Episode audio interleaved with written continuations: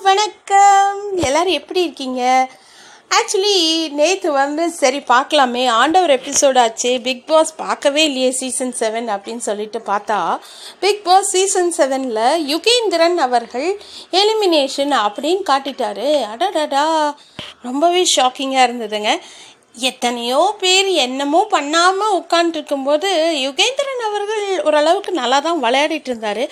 But ஏன் அவரை வந்து தூக்கினாங்க? ஆனால் ஓட்ஸ் கம்மி அப்படின்னு சொல்கிறதெல்லாம் நம்புகிற மாதிரி இல்லை. இது முழுக்க முழுக்க டிவி தரப்பிலேருந்து பண்ணியிருக்காங்களா இல்லை யுகேந்திரன் அவர்களே இல்லை எனக்கு போதும் அப்படின்ட்டு கிளம்பிட்டாரா?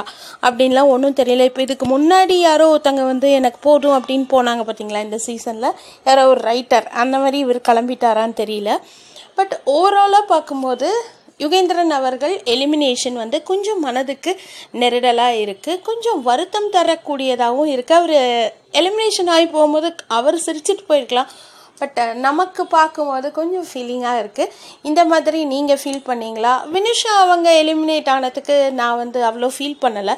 பட் யுகேந்திரன் அவர்கள் எலிமினேட் ஆனதுக்கு நான் ரொம்பவே ஃபீல் பண்ணேன். என்ன மாதிரி யாரெல்லாம் ஃபீல் பண்ணீங்க?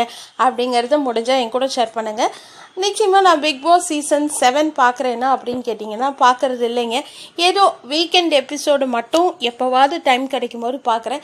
அதுவும் கொஞ்சம் நேரம் தான் பார்க்குறேன். அதனால தான் பிக் பாஸ் பற்றி ரிவ்யூஸ் போட முடியல. இல்லை அப்படின்னு நான் சொல்லிவிட்டு ஐ கன்க்ளூட் தேங்க்யூ